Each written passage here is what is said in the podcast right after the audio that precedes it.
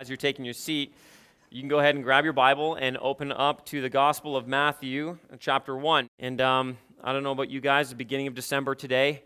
Um, I hope you're starting to at least feel ready for Christmas. If you're not, by the afternoon, you're going to because um, the weather is going to tip you off a little bit to that. Uh, we, we love getting ready for Christmas in our house, um, and um, one of the new additions to our house is, is a, a little sign um, that my wife has bought and placed on our mantle above our fireplace and it's one of those signs, little countdown to Christmas signs. Anybody got those? Maybe you got a little whiteboard or a chalkboard. You kind of scratch out the number and you put a new number on there.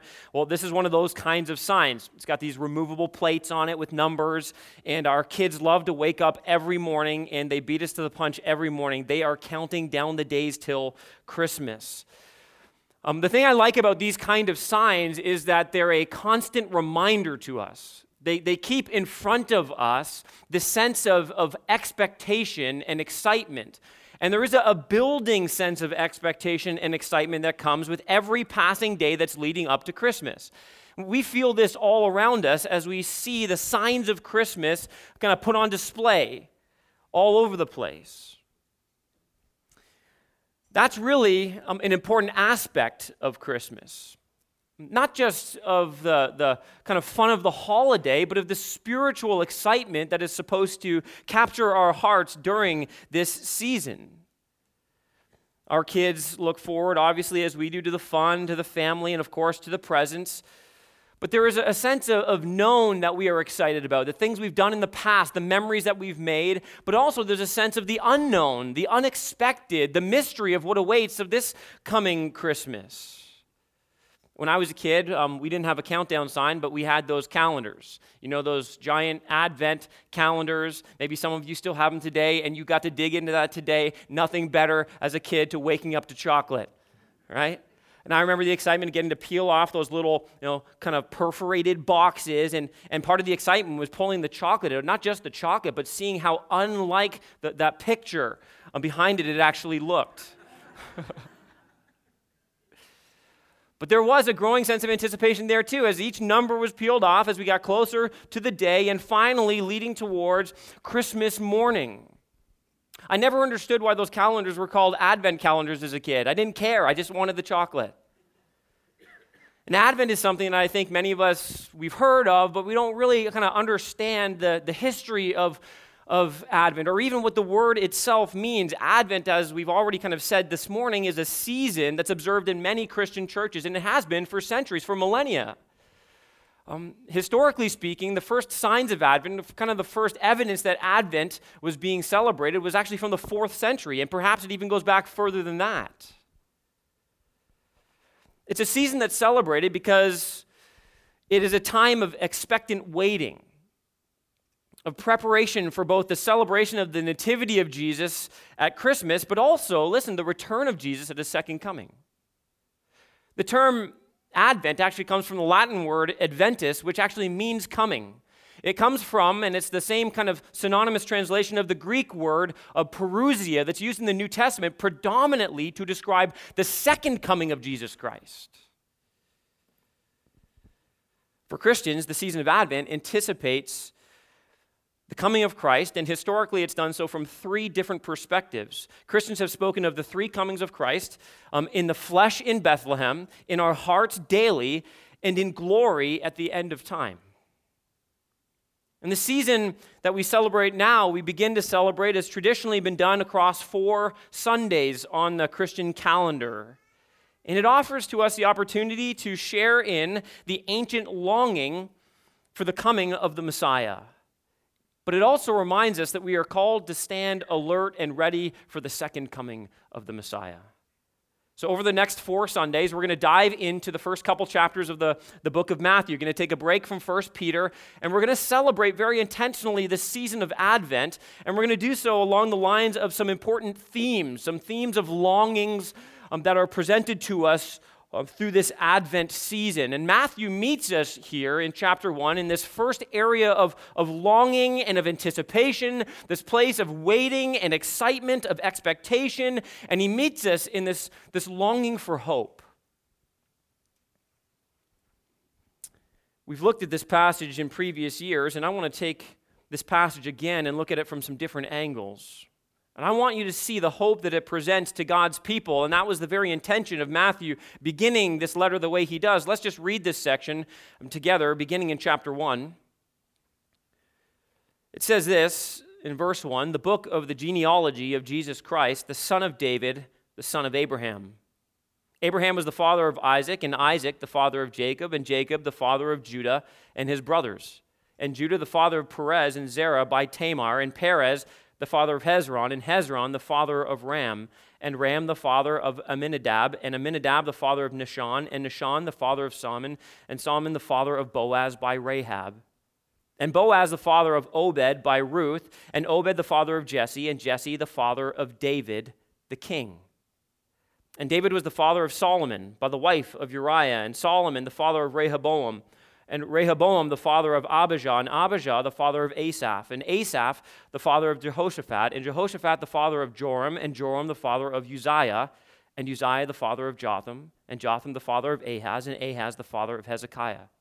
And Hezekiah the father of Manasseh, Manasseh the father of Amos, and Amos the father of Josiah, and Josiah the father of Jeconiah, and his brothers at the time of the deportation to Babylon. And after the, after the deportation to Babylon, Jeconiah was the father of Shealtiel, and Shealtiel the father of Zerubbabel, and Zerubbabel the father of Abiud, and Abiud the father of Eliakim, and Eliakim the father of Azor, and Azor the father of Zadok, and Zadok the father of Achim, and Achim the father of Eliud, and Eliud the father of Eleazar, and Eleazar the father of Matthan, and Matthan the father of Jacob, and Jacob the father of Joseph, the husband of Mary, of whom Jesus was born, who is called Christ.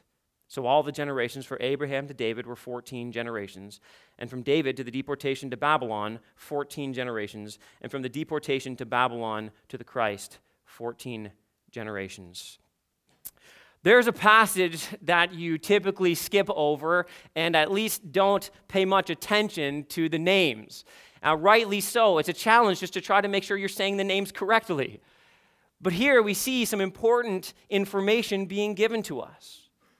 Again, Matthew is meeting the people of God in this longing for hope. You see, prior to the Gospel of Matthew being written, there had been 400 years of silence since the last prophet of God had spoken to his people.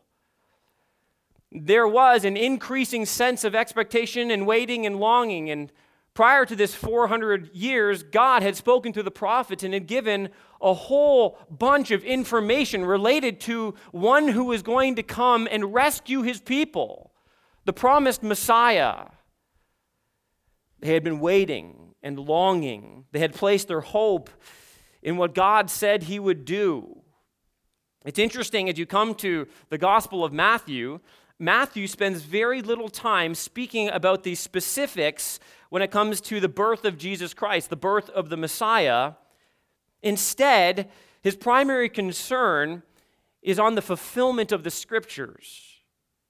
He is declaring to the people of God that the wait is over, that hope has come. Hope is to be found in Jesus Christ. And that's what we see as we walk through this passage together. I want you to notice this that in Jesus we have first the hope of a new beginning.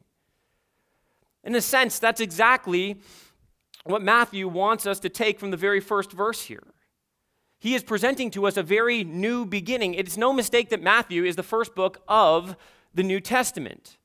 And there is important connections with the very first book of the Old Testament, the book of Genesis we read the very first verse, and it says this the book of the genealogy of Jesus Christ, the son of David and the son of Abraham. Now, this is an introductory sentence that is loaded with important theological truth. It's going to set the trajectory, not just for the genealogy that follows, but for the rest of the book of Matthew.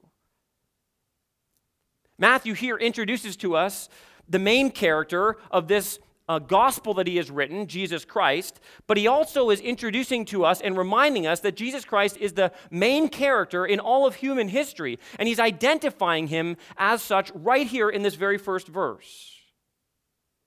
By this very first phrase, the book of the genealogy, Matthew is connecting us deeply back into the book of Genesis. In fact, this phrase could actually be translated more literally um, a book of the Genesis or the book of origins, which is the way you translate the first book of the Bible, the book of Genesis. It is the book of the beginning, it is the book of origins, it is the book of creation. And you see, what Matthew is wanting to do is make a theological connection for us. He's wanting us to understand a, a, very specific thing here, very specifically, the origin of Jesus Christ. Now, he's going to lay out for us the family line of Jesus. It's important for Matthew to connect the dots all the way back through human history. He wants us to see that Jesus comes from the right line, that Jesus really is the fulfillment of the promises of God. He's the one that they have been waiting for. He's the one that they've placed their hope in. They've set their hope upon the coming of this man. But before we get there, we have to back up and look at the important nuance that Matthew's Jewish audience would have actually quickly seen and understood. You see, this phrase, the book of the genealogy, it, it actually intentionally echoes Genesis 2 and Genesis 5. And I want to put them up on the screen here, but I want you to, to, to know this The biblical authors did this frequently.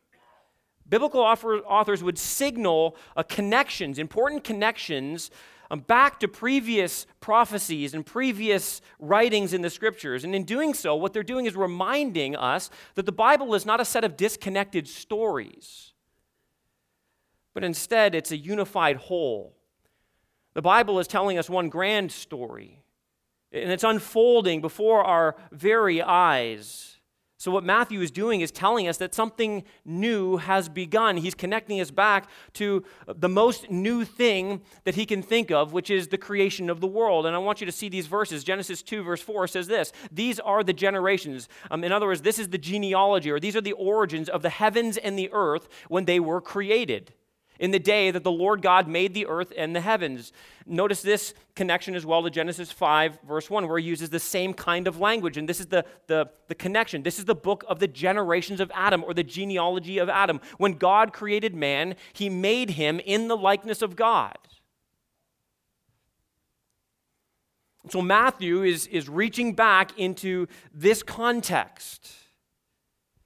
And I want you to notice that these two verses, they speak to the creation of the universe and the creation of humanity, the first human being, Adam.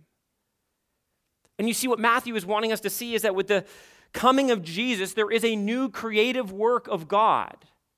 And this new creative work of God is as profound as the first creative work of God. In fact, even more so. He's drawing us back to see, listen, in the same way that God created all things, right now is a moment in history where God is doing a powerful creative work.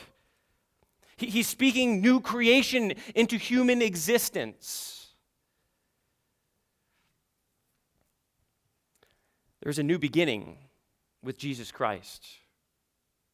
We all understand that, that sentiment, don't we? I, I, think most of us understand the sentiment of, of desiring a new beginning, a fresh start, a clean slate. Every once in a while, maybe you talk to somebody and, and you ask them, maybe you've even been asked, hey, do you have any regrets in your life? And, and people who want to put on a good front and save face with people, they'll often really quickly say, I've got no regrets in life. To say you have no regrets, though, is a statement, listen, that means you don't believe you need any grace. It means, in fact, that you don't really believe you've done much wrong. You don't need to start over. Now, I, I, would say to you, I have a lot of regrets in my life. There's a lot of things I look back across my life that I'm ashamed of, that I'm embarrassed by, a lot of things I wish I had done differently. Now, it's very different to realize that we can have regrets, but also not live in those regrets. You see, the gospel reminds us that we don't have to stay in those places, but as Paul says, forgetting what lies behind, because of Jesus Christ, we can strain forward to what lies ahead. But every one of us, as we look across our past, should have a sense that we need a, a, fresh start. We needed a clean slate at certain points in our lives. Maybe it was because of some really clear sin in our lives that had been dominating our lives. Maybe it was because of relational mistakes and hurt and pain that we had caused wishing we had a do over. We get that personally. Every one of us understands there are things that we wish we could fix from our past that went wrong.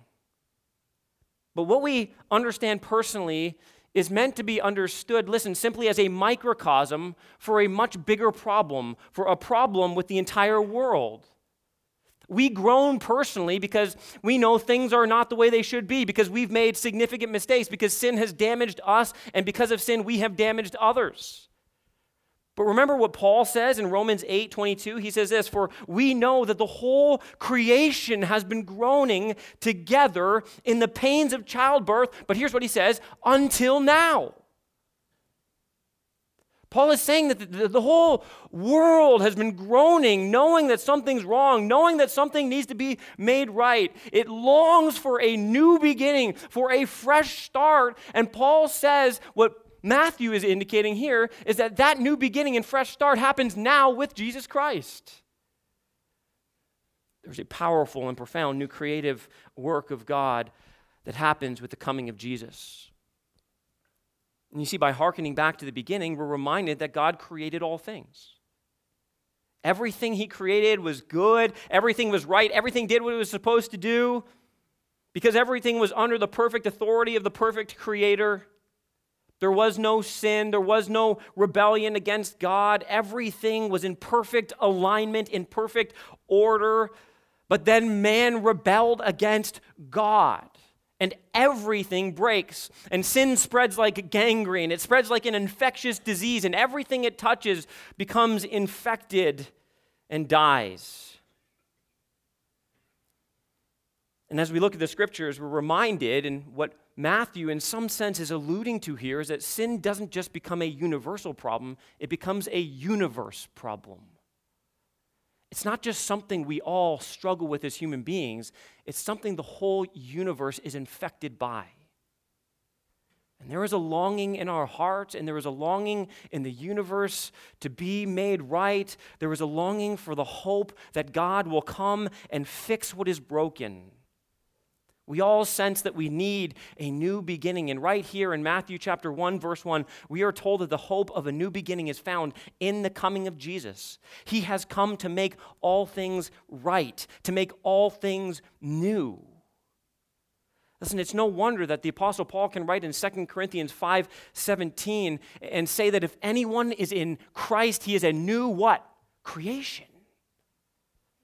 That's the hope that is being held out to all of humanity and to the entire universe. God's people have been promised this hope, the hope of a new beginning, which leads, secondly, to this the hope of a new life.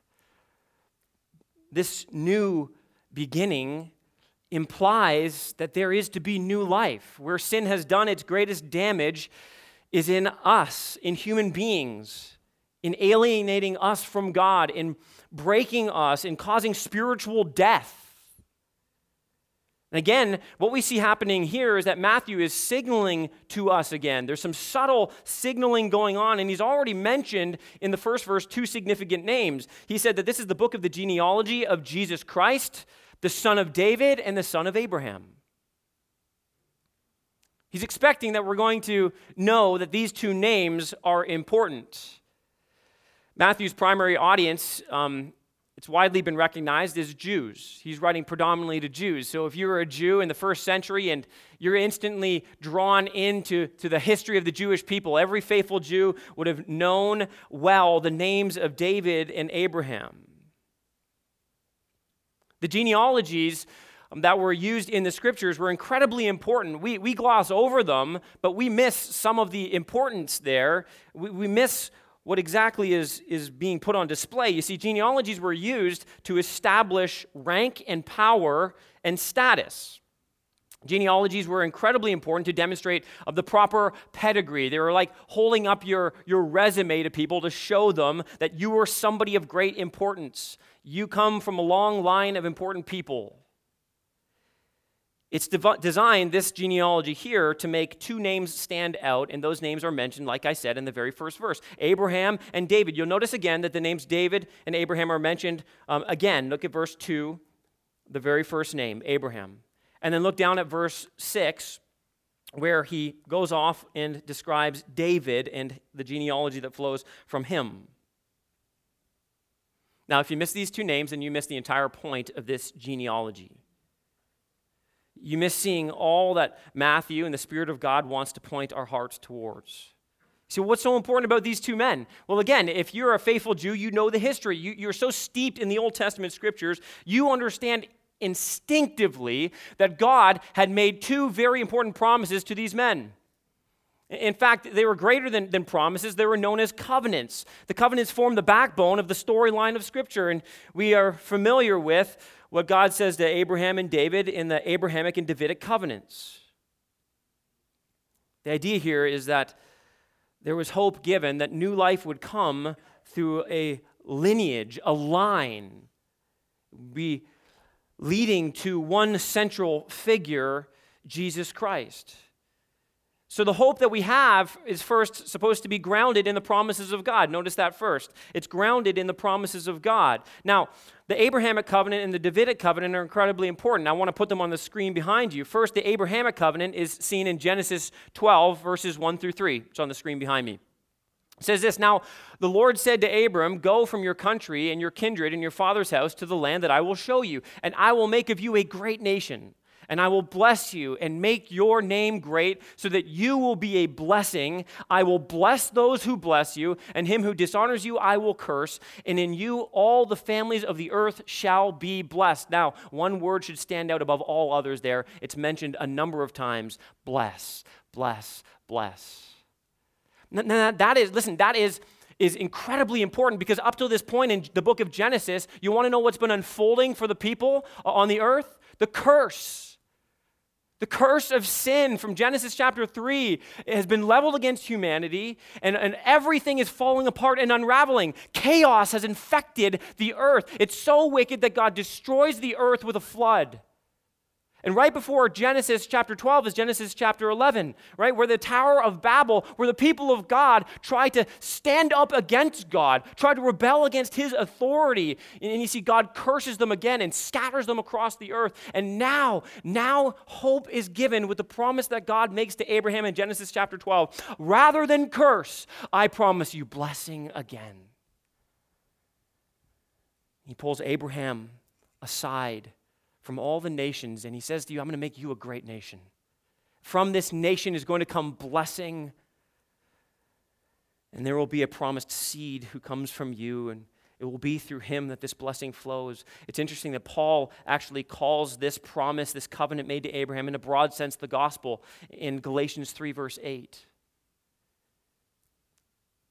Over time, with further revelation, God made this gospel promise even more specific by making a promise to David um, the first king of Israel. Listen to what he says in 2 Samuel 7, um, verses 12 and 13. This is known as the Davidic covenant. It says this When your days are fulfilled and you lie down with your fathers, I will raise up your offspring after you. Who shall come from your body, and I will establish his kingdom. He shall build a house for my name, and I will establish the throne of his kingdom forever. And so you see, the people of God were waiting for the one who was going to bring about this blessing because of the promise of God, and the one who was going to be a king who would rule in righteousness and whose kingdom would see no end. So we see first, again, the call that the hope of a new life is grounded in the promise of God. Should be up there, it is. Grounded in the promise of God. Matthew is showing us that Jesus, listen, can trace his lineage all the way back to David and ultimately back to Abraham because he wants us to know the fulfillment of both of these promises is found in Jesus Christ. Both of these promises relate to the promise of new life. A reversal of the curse that brought about death and alienation from God and here we're told that there's going to be no more curse, but blessing for the world. There's going to be no more tyranny of sin, no more oppression from wickedness, but there will be a righteous king and a kingdom of glory. And Matthew wants to remind us that God is a promise keeping God, that that is the hope that we have today. Christian hope is built upon the foundation of the faithfulness of God, which is grounded in the promise of God. And that means that hope is, secondly, listen, offered to those who are far from God. See, all of these promises r- relate to this reality that every one of us, because of sin, is far from God. Not one of us is close to God. Not one of us is good enough to stand in the presence of God. Not one of us has the required righteousness in our lives to be accepted by God. It places all of humanity far off. That's the language that Paul uses in Ephesians chapter 2 far off from God. Now, this genealogy is carefully arranged into three groups of 14 names each. But here's what you need to know about that it's, it's not intended to be a comprehensive or an exhaustive genealogy. He's not naming every single person. Rather, this genealogy is highly selective. Now, again, in ancient times, um, genealogies were meant to legitimize your place in the community. It was the, the resume to prove your worth and value. You'd prove your bloodline. You'd establish your rank, your power, and your status, right? You'd be wanting to communicate to people that you come from a, a long line of, of very important, um, very powerful, and, and very respectable people. It was so important that in the ancient world, it was a common practice to actually doctor your genealogy, to doctor that list. You know, you, would strike off all the people that were in there that maybe were disreputable, right? Like, like you, if you're looking at your family tree, maybe you don't include your creepy uncle, right? You're like, ah, oh, we think he's part of the family, but really, don't worry about him.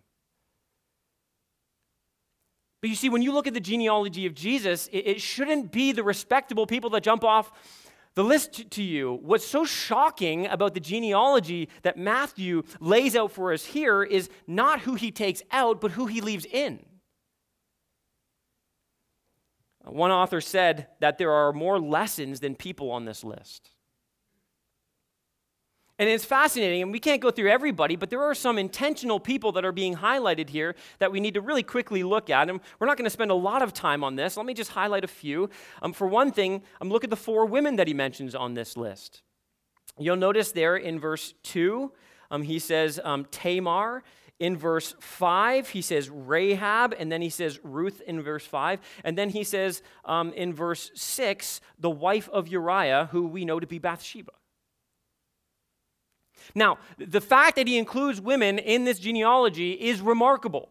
This is an uncommon, in fact, it's virtually unheard of in the ancient world. You didn't include women in their genealogy. It was a deeply patriarchal society, in many ways, sinfully so. Women were devalued in this culture, they were often mistreated. In both Greek and Jewish culture, women had no legal rights. They certainly didn't have the standing of a man in the culture. A woman could not inherit property or give testimony in a court of law. She was completely under her husband's power. Um, it's recorded that Jewish men thanked God each day that they were not created as a slave, a Gentile, or a woman. And yet, here's the remarkable thing here are four women being listed in the genealogy of Jesus. See, why, why was Matthew including them in this genealogy? Well, part of the reason, part of the reason is to set up for the controversial circumstances surrounding the birth of Jesus. Okay? Do you remember Jesus was mocked um, because of, of the scandalous circumstances of his birth? Right? You, you have an unwed mother. And again, this, you think that's inappropriate in our culture. Back in the ancient world, this was devastating. And so, part of what Matthew is doing, he's preparing us for the birth story of Jesus and, and for the scandalous reality of how Jesus, um, humanly speaking, came into existence. And what he wants us to see is listen, listen, scandal and difficult circumstances have always been a part of how God is going to bring the Messiah into existence.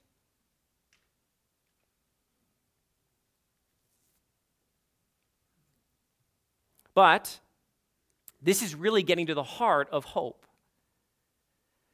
the hope of new life for those who are utterly hopeless, for those who had no standing, for those who had no value, for those who were weak and oftentimes despised.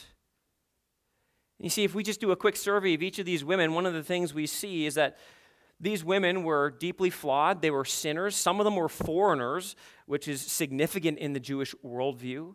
But all of them, all of them were at one point in their life deeply hopeless. And God met them in their circumstances and He gave them the hope of new life. I mean, take Tamar for existence. Tamar marries um, two wicked men, and both of them die. She's childless, which again is devastating in the ancient world, is a sign of, of curse, not blessing, um, to be barren in the ancient world.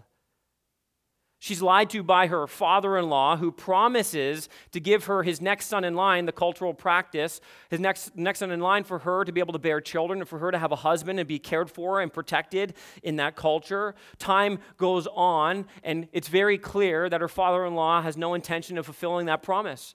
And so she takes matters into her own hands. She disguises herself, hides herself as a prostitute, and seduces her father in law.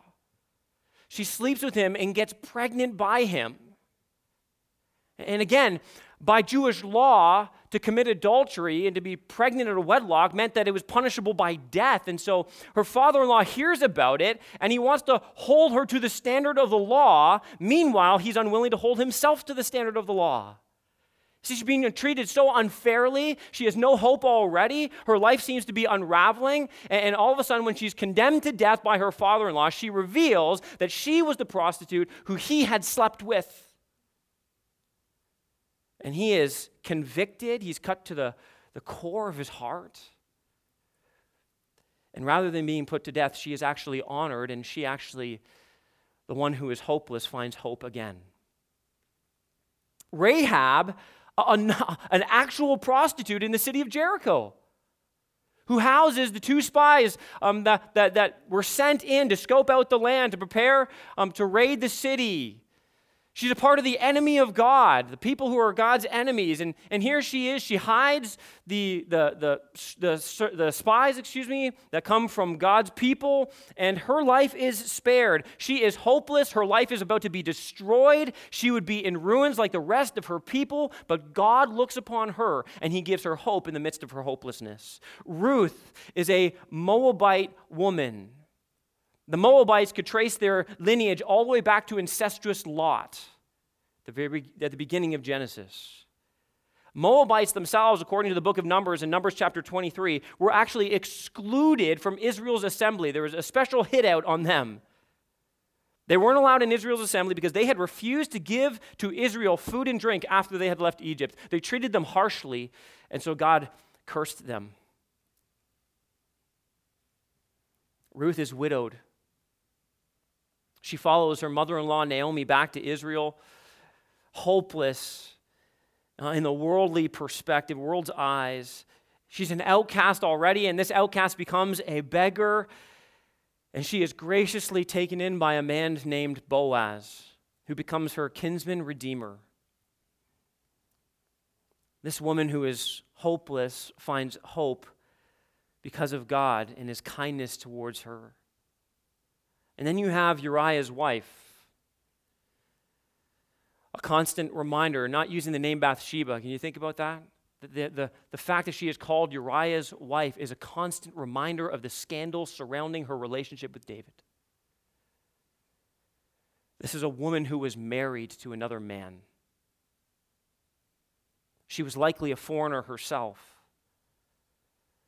And she is taken by David commits adultery with her. And by the way, part of the point here is that she was not innocent in the matter. Both David and Bathsheba committed adultery, which again was punishable by death in the ancient world. You see, she was a hopeless woman. She could have received the brunt of punishment and the consequences for the sin. But in God's kindness, not only is she spared, she would have a son named Solomon through whom the royal line would be traced. You see, these are the women introduced into the genealogy that prepare us for the coming of Jesus. So, why exactly did he choose him? Well, as one commentator has said, there is no pattern of righteousness in the lineage of Jesus. You look at the line of Jesus and you don't see righteousness. You don't see a bunch of good people. You don't see a bunch of people who are worthy in the world's eyes. Jesus comes from a bunch of sinners. And as you look at this list, it's interesting. I, I, I, don't just mean Tamar and Rahab.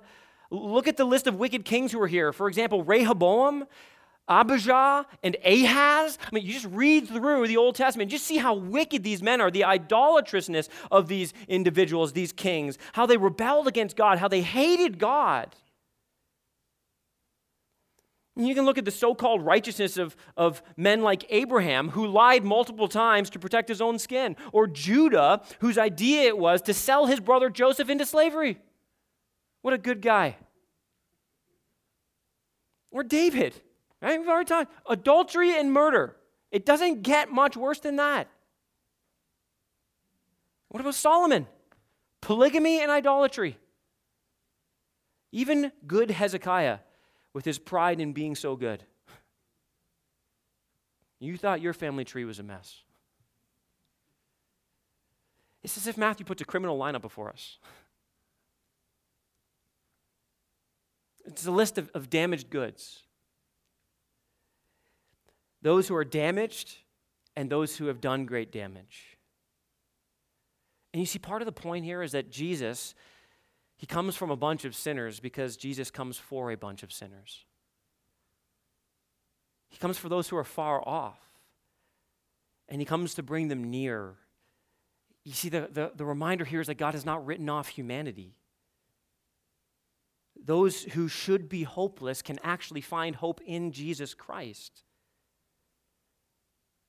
It's a reminder, listen, that Jesus came um, not for the healthy, but for the sick. He didn't come for the righteous, but for the unrighteous. Like Matthew, who was a tax collector, despised because of his trade in, in the Jewish world, or Rahab the prostitute, or Judah the hypocrite, or David, the murderer and adulterer. And I, I, just I want you to hear this. This is good news for all of humanity because every one of us fits into this broad bucket of being sinners needing the grace of God. Every one of us is far off because of our sin, but God comes to give us hope. Maybe you've walked in here today and, and you're not a follower of Jesus Christ. And what I hear frequently from unbelievers who know they're sinners is this I, I've, I've gone too far. There's no way that God could save me. If you knew what I have done, if you've seen my life, you would know that I could never be saved by God. And the message from Matthew this morning is this there is no one who is too far off from the grace of God. God's grace comes after the worst of sinners. This is all of us, every single one of us in this room, right? Every one of us needs to be able to say, like Paul, I am the chief of sinners, right? If you can't say that, you don't know your heart very well. And because you can say that, you can say this that God is the chief of grace givers. And this is the hope that is held out to every one of us. And maybe you come in here today as a Christian and you're, you're thinking you're, you're doing really well as a Christian. And, and praise God if you are. You're walking in faithfulness, you're growing in godliness. Can I just remind you that the hope you have is not because of any righteousness of your own, it's only because of the righteousness of Jesus Christ.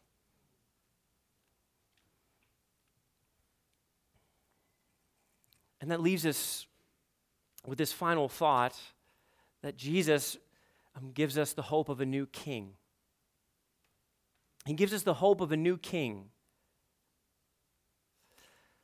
It's interesting how David is really um, centered upon in many ways in this genealogy. The idea of kingship is emphasized throughout this passage.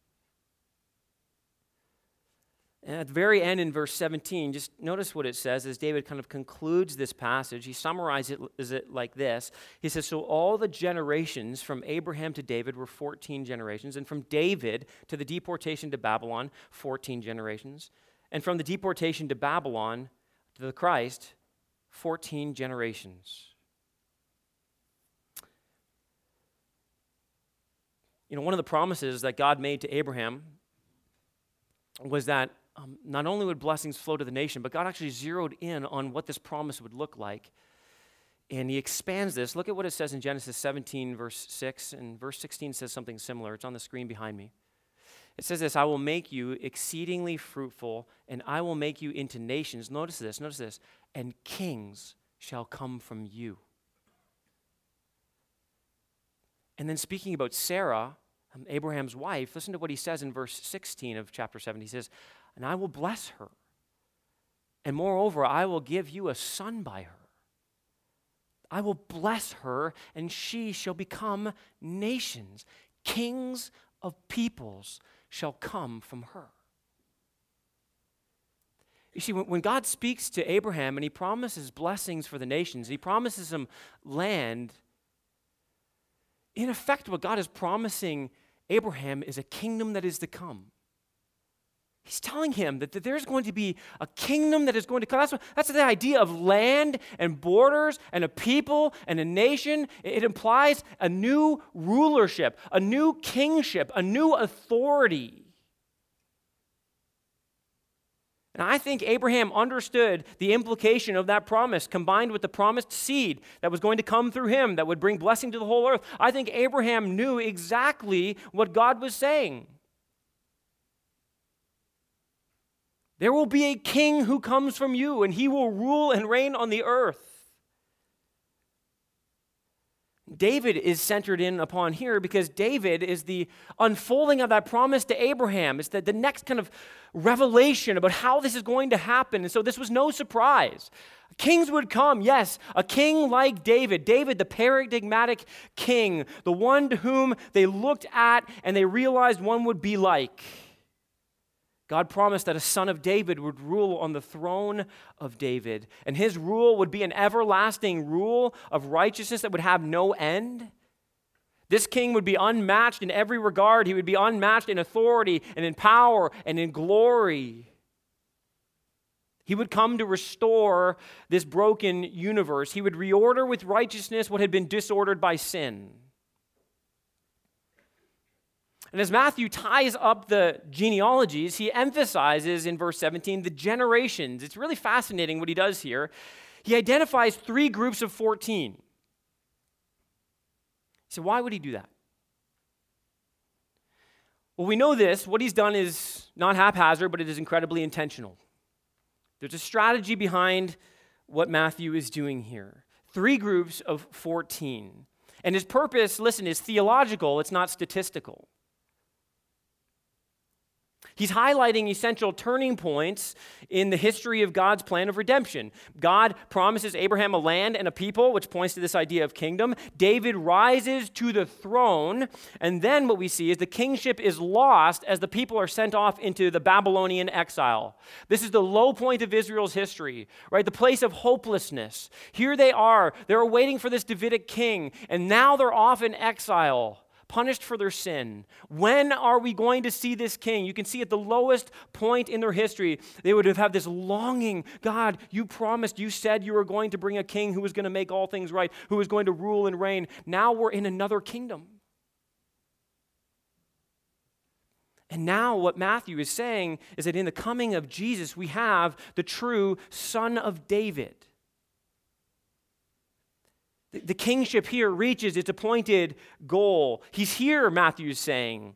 The time of fulfillment has come. The 14 generations, by the way, is again very important. It's theological in nature, but the numbers are actually somewhat significant. Many commentators actually believe that the, the numerical value here is incredibly significant.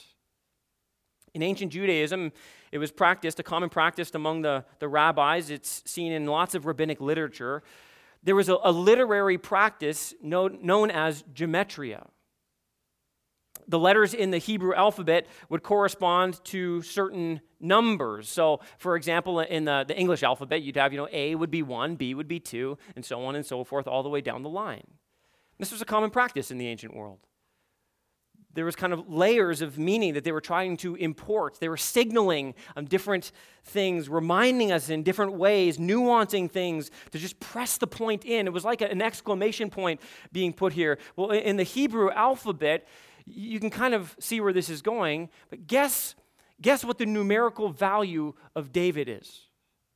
It's 14. In fact, I'll put it on the screen behind you so you can see what it looks like here. Um, but the, the name of David in Hebrew is three Hebrew um, letters, consonants, sorry. Um, D, which equals 4 in the numerical value, W, 6, and again, D4, which totals up to 14. You can make of this what you will, um, but it is very likely that what Matthew is doing is signaling to us once more in one more way, he's simply emphasizing for us the hope of a new king. He's saying to us in a, in a deeper, maybe more profound way listen, the king has come, the king is here, the son of David. It's no wonder that the dominant emphasis of the Gospel of Matthew throughout his entire letter is the kingdom of God. It's a powerful reminder that the only hope we have is found in a king who will come to conquer sin, removing both its power and its penalty, reversing the curse of sin from the beginning. God doing what he promised to do, bringing blessing to the nations and making all things new, which is exactly what Jesus did at the cross. The coming of Jesus means the hope of a new life it means the hope of a new beginning, which is found only in the hope of a new king. There has to be a king who comes to conquer our greatest enemy. There has to be a king who comes and makes the greatest payment for our sins. See, all of this points towards the final days of Jesus, it points us towards the cross. And what Matthew is ultimately drawing us into is the story of Jesus that will end with the king being crowned on the cross. The call from Matthew is to turn from your sin.